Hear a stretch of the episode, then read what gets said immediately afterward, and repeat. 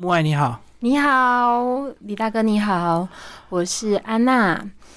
我过去十四十六年是做一个连锁的餐饮总公司的行政，然后去年开始我走走到我的身心灵智商师的工作，在那之前，我自己是一个觉得对餐饮很有兴趣的人。嗯哼，所以我在餐饮界有十六年的经验，然后这间公司里面有各种工作我都做过，嗯，然后做了十六年之后，我发现我好像还需要做些什么事情，可以贡献自己一些能力给这个世界上更多的人，所以我就跟我的老板说，我要离开公司了，因为在公司里面，我只能服务餐饮业的人跟公司的同事。那只有出来自己创造我的工作室，才能够为更广大的民众来服务。所以我自己就创立了我的工作室，嗯想说就是透由我自己灵性觉醒的这一块的经验，去帮助更多的人去分享他们的故事。呃，应该是说用我的故事去跟他们分享我的经验，嗯帮助他们在他们遇到困境的时候，可以参考我的经验值，去找到适合自己的人生发展的方向。那你自己当初是怎么样接触到所谓的灵性这一块？哦，我讲到这个，真的就很奇妙了。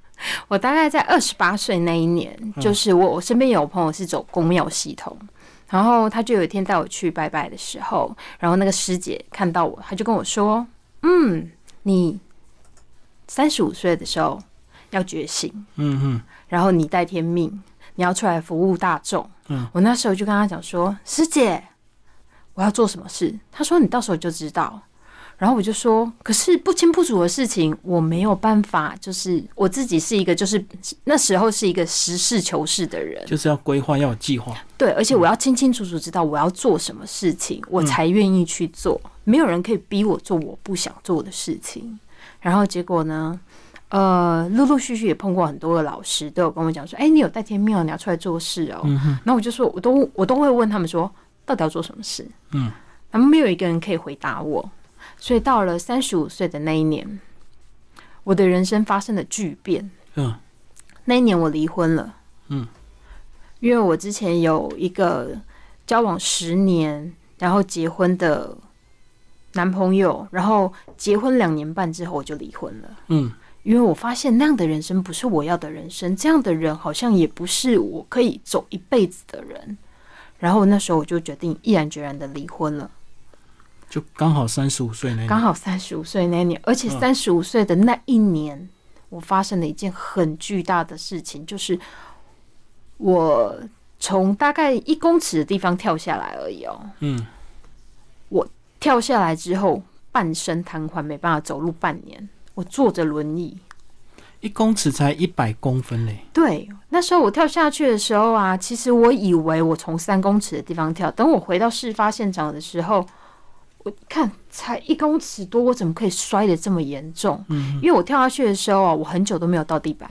嗯，因为我是从呃房子的外面从窗口要跳进去拿钥匙，因为我们被锁在门外。哦，对，然后里面是黑的，然后那时候感觉掉到万丈深渊，久久没有到地板，后来是重重的被摔下去。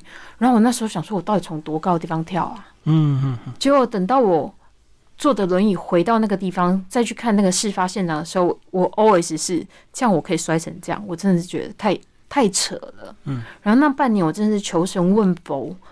然后去宫庙里面拜拜，什么这盖，然后什么喝符水，什么我全试过了，我的人生完全没有改变，一样坐在轮椅上，嗯，没有办法离开那个轮椅。那时候是骨折吗？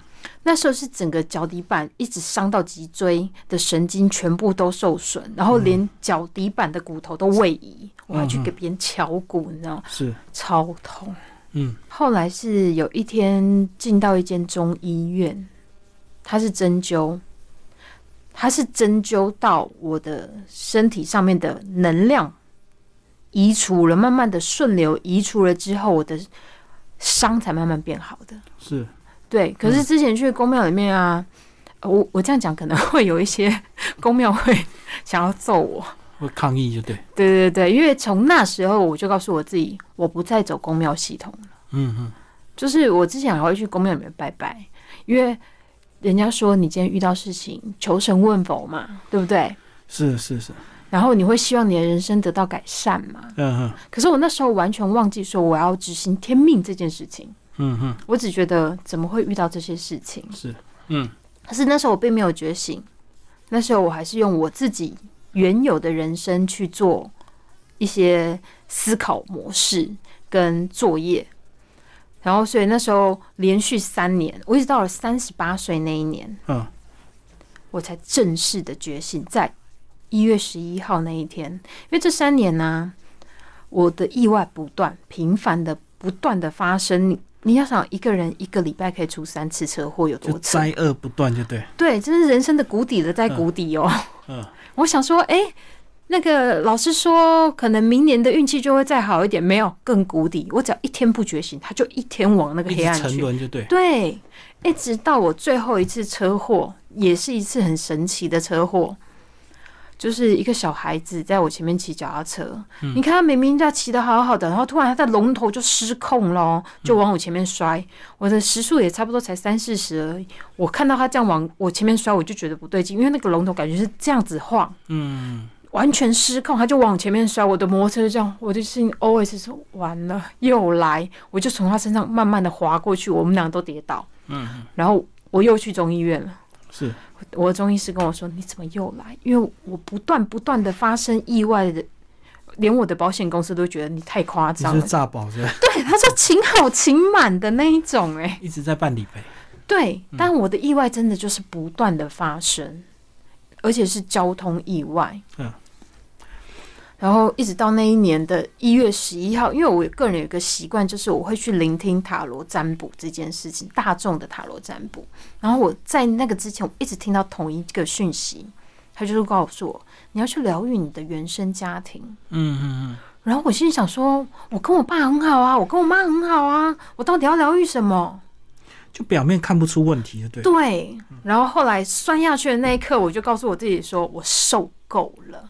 嗯，原来是真的有问题，原生家庭，对，是真的有问题，只是很多人都不晓得那个是有问题的状况。嗯嗯嗯，对，然后后来在摔下去之前，其实我一直有在关注一个粉粉砖，他是在讲爱与神圣疗愈空间，嗯嗯，然后他是在疗愈内在小孩的部分。我一直在犹豫要不要去上那个课。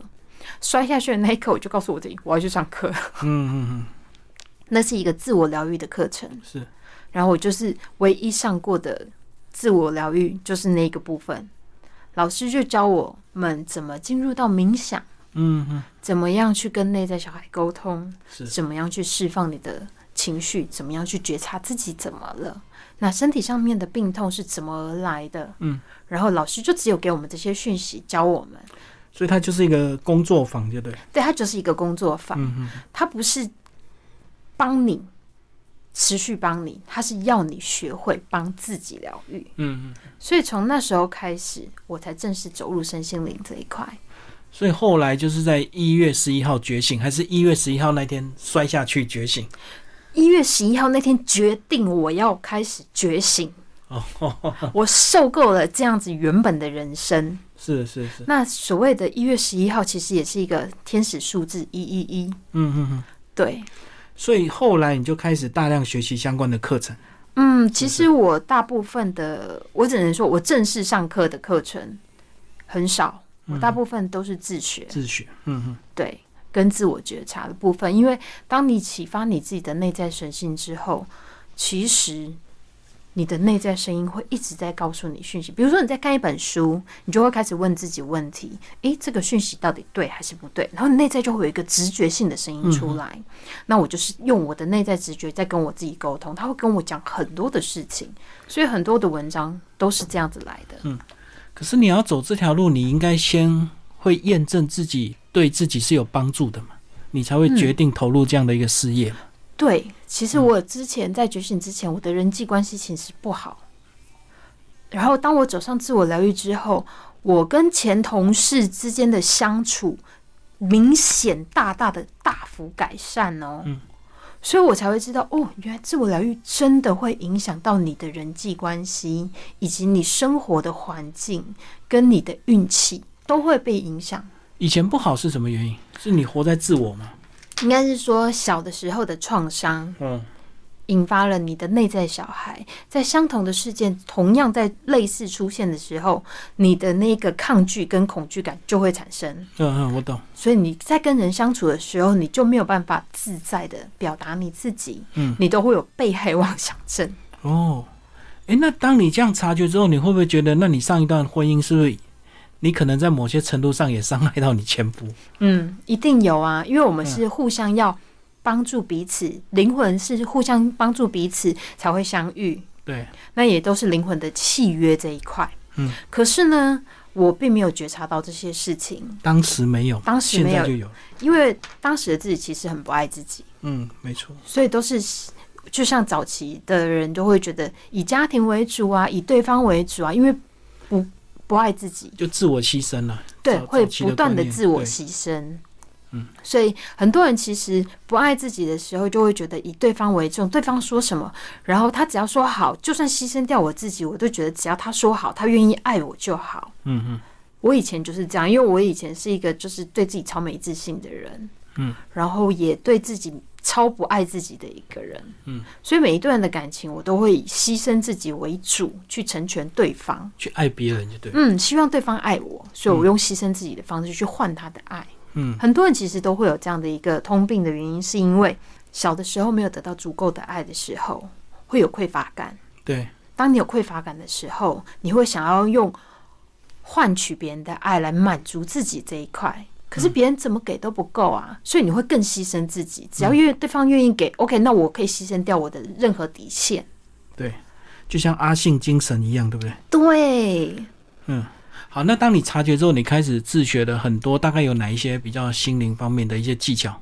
嗯，比如说，呃，ASS bar 就是一个信念解除一个灵性的一个能量点的疏通。对，这个东西是我我去参考了我的朋友的资讯，所以自己练就了这一块能量。因为其实每一个人，我讲认真的，当我们到最后的时候，其实每一个人，我们都是来自同一个源头，所以我们的能力其实都可以拥有一样的，只是每一个人的天赋不太一样。是，所以心灵感应这一块跟能量这一块，其实管道都在，嗯只是你要不要去把它打开而已。嗯，所以这个东西只要呃了解原理，我们就可以拿来运用。所以那时候刚刚我有朋友是这一块的职业师，所以我就很常常的去请教他嗯哼，相关的讯息，然后我有做试做练习的部分，所以这一块是属于自学的部分。嗯，再来是呃卢恩符文的占卜，嗯，也是我自自学，因为我通常都是跟别人借讲义来看完之后，我会去查询相关的资讯，因为我以前念书的时候。嗯，我很对不起我的老师们，因为老师们在上课的时候，我都是在做别的事情。嗯嗯所以我的书其实都是靠我自己念书的。嗯，从求学时代都是这样，所以我习惯就是理解原理拿来运用这一块。就是我现在在教学的时候都会直接教原理，我不会给他公式，我也不会跟他讲说哦大家都怎么做。嗯，我只是希望你理有呃理解了这些原理之后。你可以把它变化在你的人生当中的任何一个日常生活当中，去创造你的模式出来。嗯，这是我的习惯，也是我教学的一个目的。每一个人如果都一样，这世界不好玩啊，对对对，对不对？嗯等于自学也是你的天赋，就对。，对，自学是我的天赋。嗯，所以我还有学习了，比如说烘焙也是我自学，全部都我自，因为我没上过课，我我只是有兴趣而已。嗯嗯所以我那时候就是自学了，看书也好，上 YouTube 上面看，然后自己练习。因为我习惯就是体验完之后会去实验，对，实验完之后就找到一个最适合的方式，然后分享我的这个实验的过程的精神，跟呃遇遇到什么事情，提供给我，比如说我我的智商的客户啊，或者是上课的学生，让他们自己去反思自己可以怎么做。我觉得教一个人，你与其给他一条鱼，你不如给他钓竿，教会他钓鱼。对，那他要怎么钓，怎么变化出来，能不能变成钓鱼大师，都是看他愿不愿意去尝试。嗯嗯，我的教学模式会是这样，那包含对小朋友的方式，包含对宠物的方都一样。对你还有宠物沟通师啊，对这个东西，但是这个东西我是去理解原理，嗯，然后其实跟冥想一样，其实它就是要把你你把心静下来，其实每一个人都可以跟世间万物任何东西做心灵沟通，嗯，可是这个世界的人，大部分的人都把心想法都放在外在。旁边的人哦，今天我的老公怎么样？我的婆婆怎么样？我的小孩怎么样？嗯，可是很少把专注力放在自己身上，对不对？嗯，那冥想其实原理就是把注意力全部拉回自己的身上，是，把它拉回自己的身上的时候，你专心在自己的身上的时候，你就可以接收到外界很多跟你有关的讯息，嗯不是跟别人有关，是跟你有关的讯息。那如果你要跟你的宠物沟通的时候，你就是静下心，用心跟他沟通，去理解他。其实沟通就是理解，不是吗？对对对，对就是他会传达一些讯息，只是我们没有察觉。对，因为我们之前心都静不下来。嗯嗯那冥想这个东西就是让你把心静下来。人家说静心、静心、静心冥想的意思就是把心静下来，注意力拉回自己的身上。嗯，那你就可以去了解我到底怎么了。嗯，他发生什么事情，我可以站在他的角度去理解他，去看到事情的原貌，而不是只站在一面去看全局。可是你用这样的原理，应该人际关系就突然变得很好，因为你越来越能能够理解每一个人。对，就是变成说，以前我是一个非黑即白的人，嗯，所以我的人际关系会因为我的非黑即白很两极化、爱恨分明。超级分明的人。因为我之前我连我自己的人生名言都直接说我没有灰色地带。嗯嗯，但是我妈妈常常跟我讲说，人生不是只有黑或白而已，还有灰色地带。我说我的世界就是没有。嗯，可是当我走到这一块之后，我的世界没有对与错这件事情。嗯，对我来说，他只是站在谁的角度看这件事情。对对，每个人都有属于他自己的利益。，对，那包含你站在世界里面，站在宇宙观里面看，没有所谓的对错。嗯嗯，所以我变成说，每一个人在做什么事情的时候，我就会开始去理解他到底怎么了，他是不是过去的什么事情导致他有这样的想法。嗯，那当我理解他之后，我就可以接受他这样的一个行为，那我就不会有这个情绪存在。嗯，因为他让我有情绪，代表我过去某一件事情我压抑了，我的内在小孩出来跟我 complain 说，为什么他可以，我不行。嗯，那其实他在触发我的情绪，只是要我去看到我的内在小孩在等我处理而已，嗯就只是这样子而已。对，所以我会感谢每一个让我有情绪的人，嗯，这就叫觉察你的情绪是，源头，就是要你去看见自己而已。嗯嗯嗯。好，那接下来我们就来讲你的这个聊心事。嗯你的聊心事其实服务还蛮多元的，嗯，对对，大概有哪一些讲一下？哦，我有目前现在就是心灵智商这一块也有，嗯，然后再来就是我开烘焙的课程，嗯嗯，还有燃香许愿燃香手作的课程，就是做燃香玫瑰。是，对，那个东西其实燃香玫瑰是我前一阵子去学了韩国的手做燃香，那只是因为我学完了之后，我发现，嗯，其实制作不难，嗯，呃，我只是把我知道的原理，因为我这个人学东西，我会去探究原理，我去探究这个东西跟许愿其实有关系，因为有一天很特别的，就是我有一个朋友，他妈妈嗯就是有在拜拜嘛，嗯。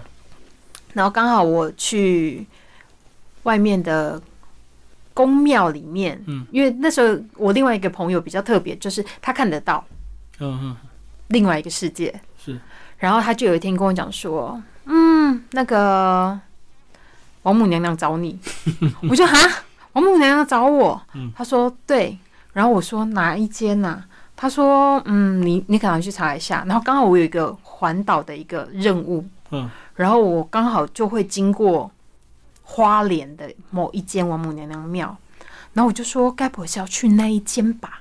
嗯然后我朋友就确认了一下，就说嗯，好像是那一间，所以我那天就去了。然后去到那里，因为你知道吗？花莲要走那个那叫什么？南回啊，还是、呃，我是从南部向下去，然后再回来北部，然后要走哦苏花。对，以前我真的没办法走苏花，我连坐别人的车，我只要坐到苏花，我就一定昏迷。嗯，我醒不来的，我是直接昏迷的那一种。是旁边断崖很可怕，是不是？不是，是那个能量的问题气场问题。因为我是一个体质比较敏感的人。嗯后来有一天，我在走了这块之后，我就学会了一些事情，然后我就会帮自己设下了一些所谓的结界这件事情，保护自己的东。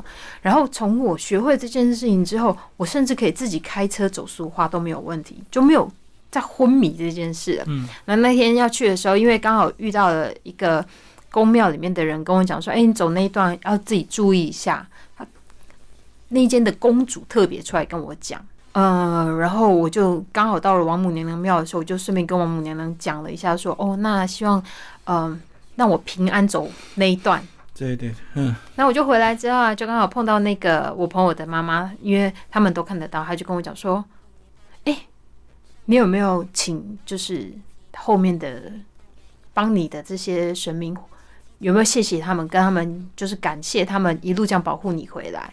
我说：“他们有跟我一起回来吗？”还是说：“都在你后面呢。”我就说：“啊他们有看到就对，他们看得到，那我就说，那我要怎么请他们回去？他说，你就烧香啊，香是跟他们沟通的一哦个媒介，媒介管道。对，我那一刻突然觉知到一件事情，就是说，原来燃香这件事情可以成为你一个许愿的管道。哦，我懂，就自己做一个许愿箱就对，对，然后它里面的一些成分的部分，嗯，就是我上课的内容，然后它也会关关于你许愿的一些呃配方比例这些事情，然后所以我才会开了一个这个许愿熏香的一个课程，教会大家如何透由吸引力法则，嗯，去创造自己许愿可以让它灵验的这件事情。嗯，对，然后刚好是特别的是，因为它是做玫瑰的部分，嗯，那玫瑰的部分我刚好今天也有带来，我一直以为熏香很多人是拿来什么治疗身心灵的，或者是镇定精神呐、想不到还有许愿的功能。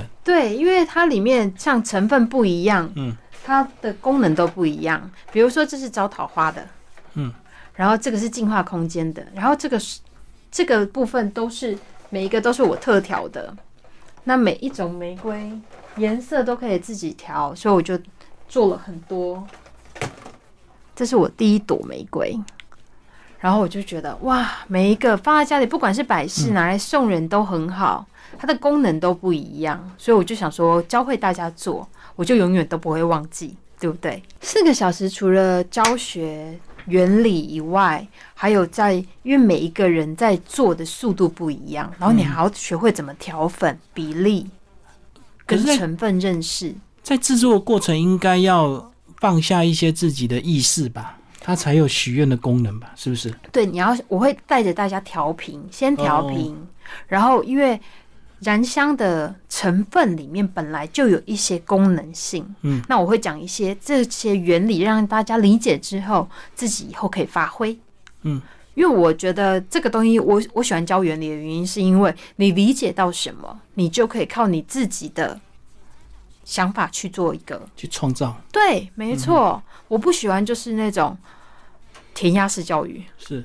填鸭式教育出来就是机器人而已，所以我宁可大家就是我讲的原理，你去做，然后我可以帮你微调，嗯。然后告诉你，诶，这个东西哪里歪掉了，那我帮你调回来频率。在做之前，我会带着大家一起做调频的动作。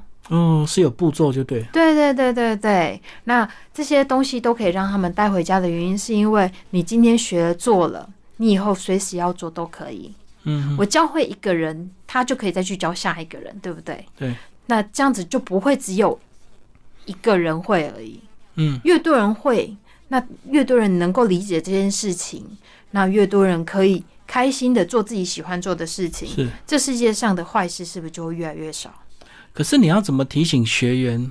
有时候他们如果学会这些东西，他可能会过度依赖。也许他在实际的行为上，他不做什么改变，就过度依赖这些，比如说心想事成、吸引力法则，嗯反而到最后一事无成。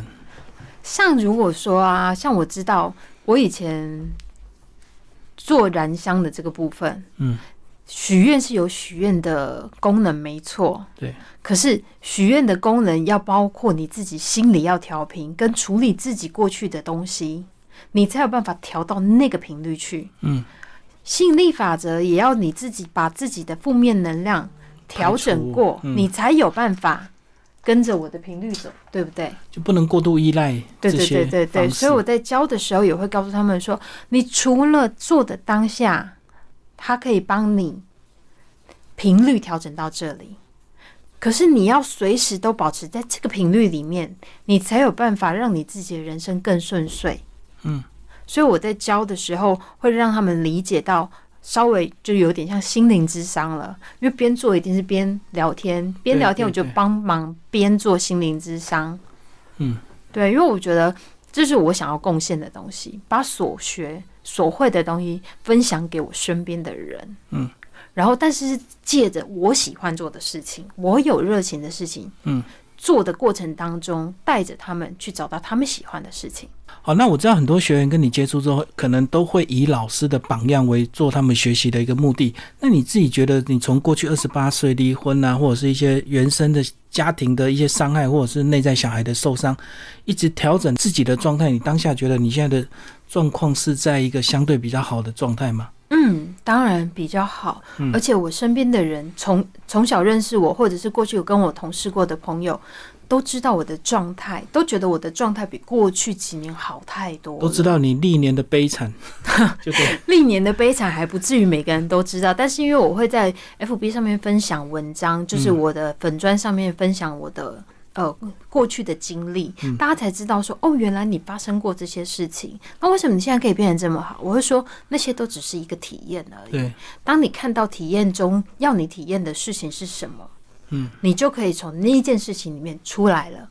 嗯，当你看见问题，你就可以改变那个问题，解决那个问题。那我觉得我现在的状态是我，我今年要满四十岁了，是，嗯，是我过去三十九年来不曾享有过的平静跟开心。嗯，因为我在做我喜欢做的事情。是，而且我们每一天发脾气，我就是说，我以前真的是每天都在发脾气的人，嗯。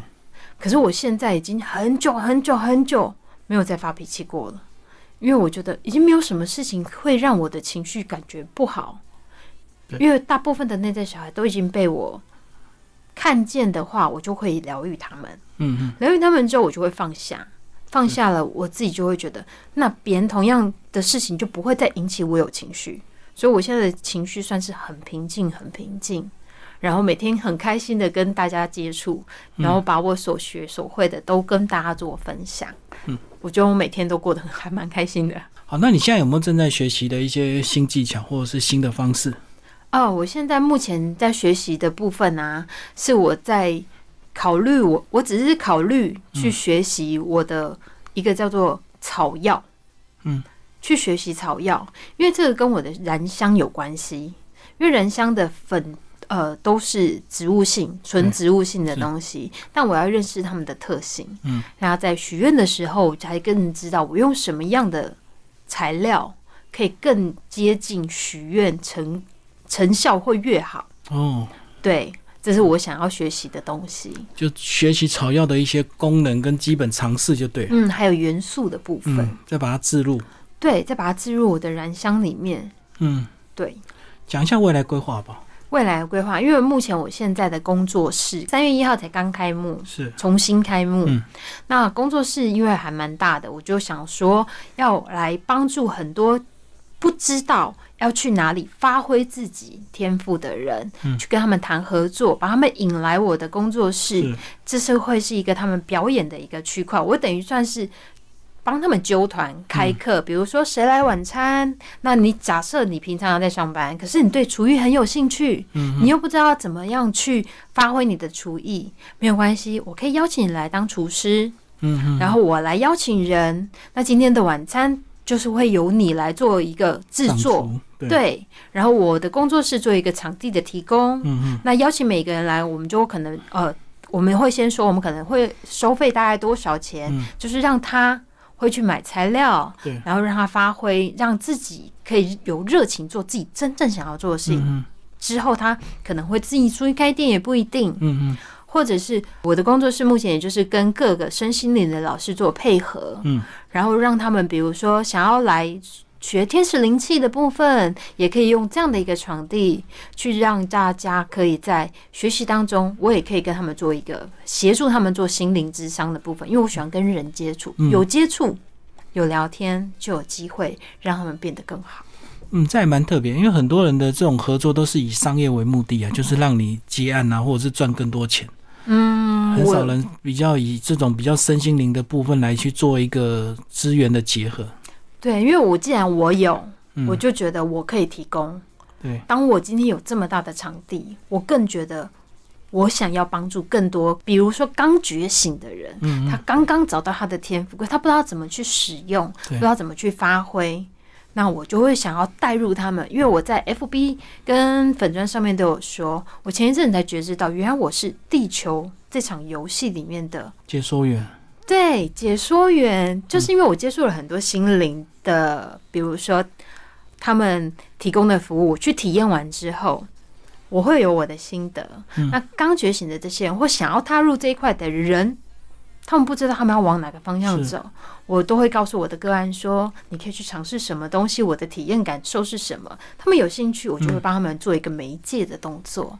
嗯嗯，我觉得这是一个可以互相帮助身心灵的这一块发展很棒的一个方式。